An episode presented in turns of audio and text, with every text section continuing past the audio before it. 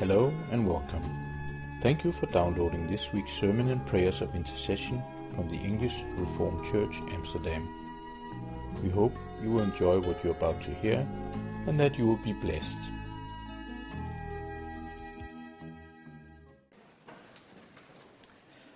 Come, Lord Jesus, bread of life, and feed us on your living word. In your name we pray. Amen. Not for the first time, God has a grievance against the people of Israel. In the tumult of ancient Near Eastern politics that would, within a generation, see Jerusalem overthrown by the empire of Babylon, God outlines his complaint against his people. Basically, it amounts to this. God has chosen and cared for Israel, rescued them and protected them, and they have shown precious little gratitude. In fact, their response to God's grace and goodness is to turn away from Him and to follow other gods, many other gods. And having sown the wind, they will soon reap the whirlwind. Has a nation changed its gods, even though they are no gods? But my people have changed their glory for something that does not profit. In other words, called to serve and worship the one true God. They have been promiscuous in their devotions, multiplying and proliferating the one God into the many. While reading this passage, I was reminded of a current argument for atheism that I've heard recently including from perhaps the best known atheist of our modern day, Richard Dawkins. The argument that they present is simple. Over the centuries, the human race has worshipped a multitude of gods. Someone has estimated that over 10,000 years, human beings have followed somewhere around 10,000 religions involving about 1,000 gods. But we no longer believe in the vast majority of those gods. We no longer believe in Zeus or Apollo or Baal or Amen Ra or Isis or Mithra. We have jettisoned the vast bulk of our deities, acknowledging them as human fabrications. So why not just go the whole hog and get rid of them all? In the case of Christians, do away with the last surviving God, the God of the Bible. And here is a kind of re- a reversal of Jeremiah's complaint, where he accuses Israel of multiplying their gods, proliferating deities. The argument here is the opposite that we should take the last step from the many to the one to none at all. Well, that might seem simple enough, but I would suggest that there is a qualitative difference between worshipping one God and worshipping none. And I would want to focus on what continuing to worship one God does to us as human beings. You see, basically, as long as there is one God, there is one before whom we bow. And I would suggest to you that that is essential to our humanity. Human beings have not been made to be the masters of the world.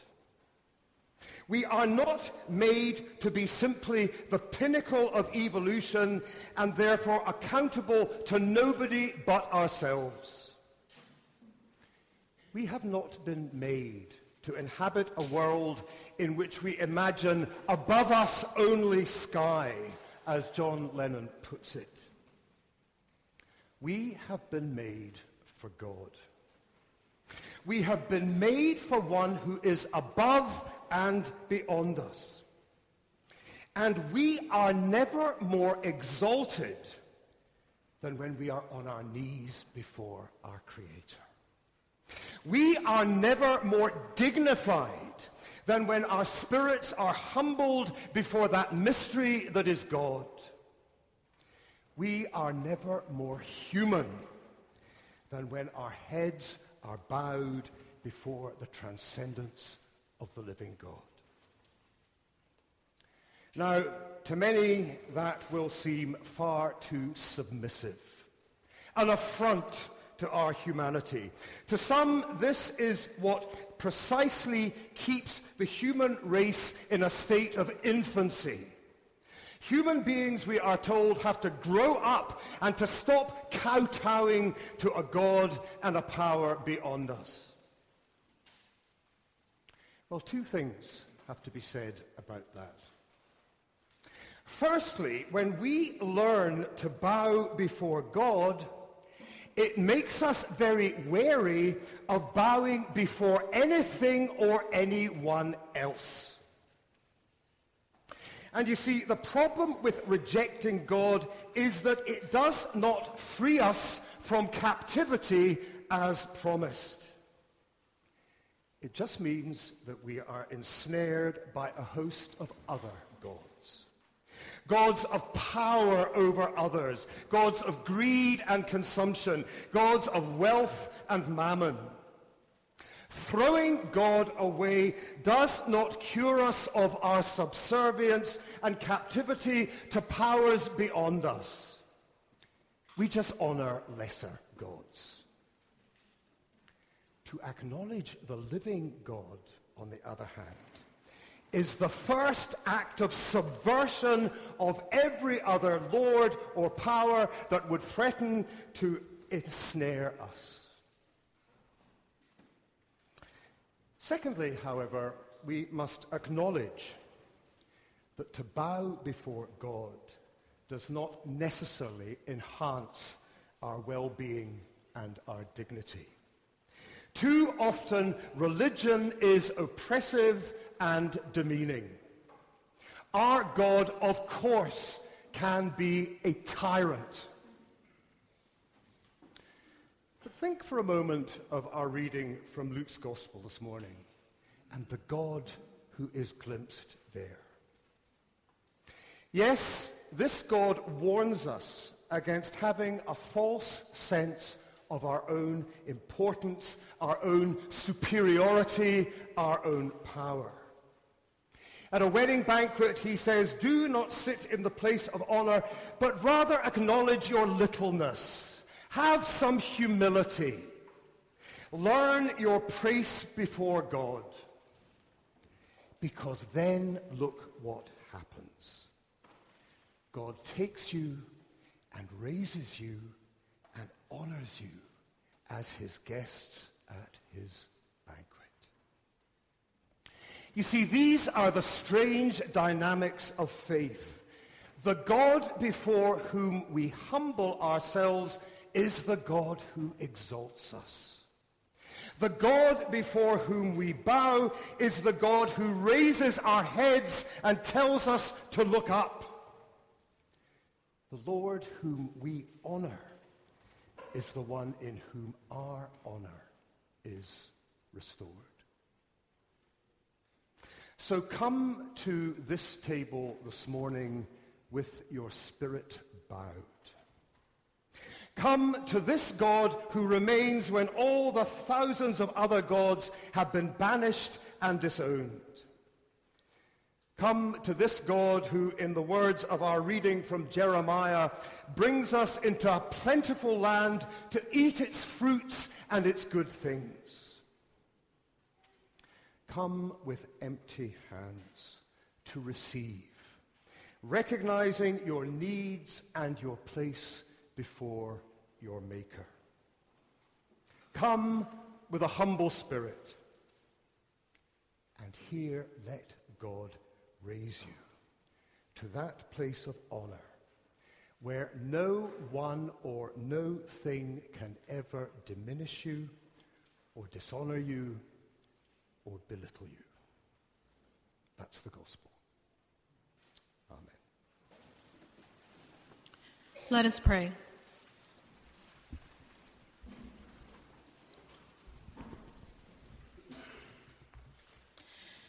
Lord, there seems to be too much and too many to pray for. Our world is broken due much to our self serving and self seeking ways. We pray for every country, each experiencing their own struggles and prob- problems, be they political, social, humanitarian, environmental, or spiritual. We pray especially for the UK as it continues to experience turmoil over Brexit we pray for the U.S., facing so many problems as well, especially after uh, all those affected by mass shootings. We pray for Hong Kong in the midst of violent pro democracy pr- protests. Lord, we pray for those in power that they may be humbled, that they may know that they are not greater than others but feel a great responsibility for those they serve. That they may seek to fulfill the interests of all rather than benefiting only themselves. We pray for good leaders and give thanks for them, that their voices surpass those of self seeking leaders. We pray for justice and peace in this world and for all those who work hard to bring that about. Lord, we pray for those who stand up for what is good and just in this world. People who serve as voices for the voiceless. We pray for those who give hope to others who have been marginalized for various reasons by standing with them and supporting their human rights. We pray for those who speak for and fight for your world, your animals, your creation. Give them courage to stand strong, even in the face of obstacles and condemnation. Lord, your beautiful Amazon forest continues to be on fire.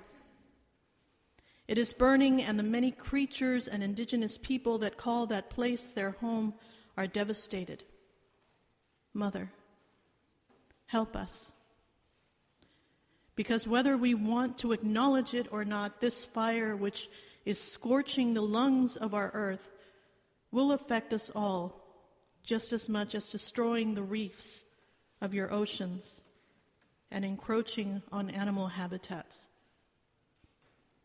As much as we may want to believe that we can separate ourselves from each other, your creatures, and the world, that we are able to separate ourselves from your creation, the places and events that affect the other. We are not.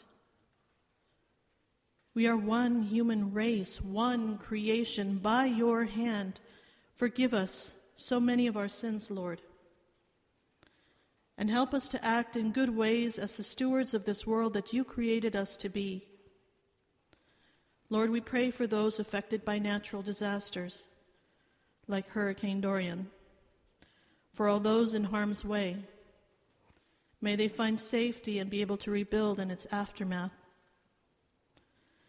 We pray for those who are sick and dying, for those dealing with pain, loss, and physical pain, emotional pain. We pray for those afflicted by disease famine, torture, and war. For the many who have died from Ebola in the Congo, for those still being tortured by armies and governments, for those who go daily hungry, for those struggling with obesity, for those struggling with mental health problems, for those who are homeless, for the millions of refugees forcibly displaced from their homes, for families separated at borders for parents suddenly being deported, leaving children homeless and alone. for children detained in holding centers and dying, confused and afraid. For all who hurt others because they are overwhelmed by their pain.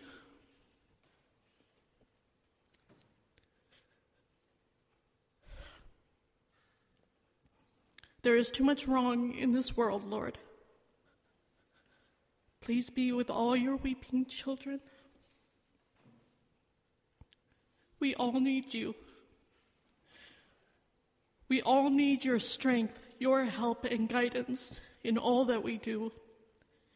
Be the rock in which we stand together. Be with all those in the position to make a difference. And help us all to step up whenever we we, whenever and wherever we can.